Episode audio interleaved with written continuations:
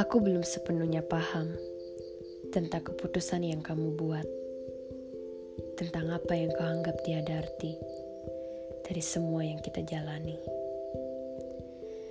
Keputusan itu merubah semuanya. Iya, semuanya. Merubah kebiasaan kita dalam menghabiskan waktu dengan perdebatan. Merubah panas menjadi dingin dan membeku. Merubah dekat yang kini berjarak semakin jauh. Tapi aku berterima kasih untuk semua itu. Aku tak akan menuntut alasan dari semua keputusan yang telah kau buat. Hanya terima kasih.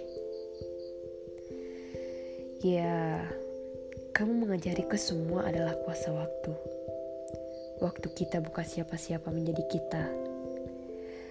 Waktu bahagia menjadi tangis, begitu sebaliknya dan waktu bersama menjadi kenangan.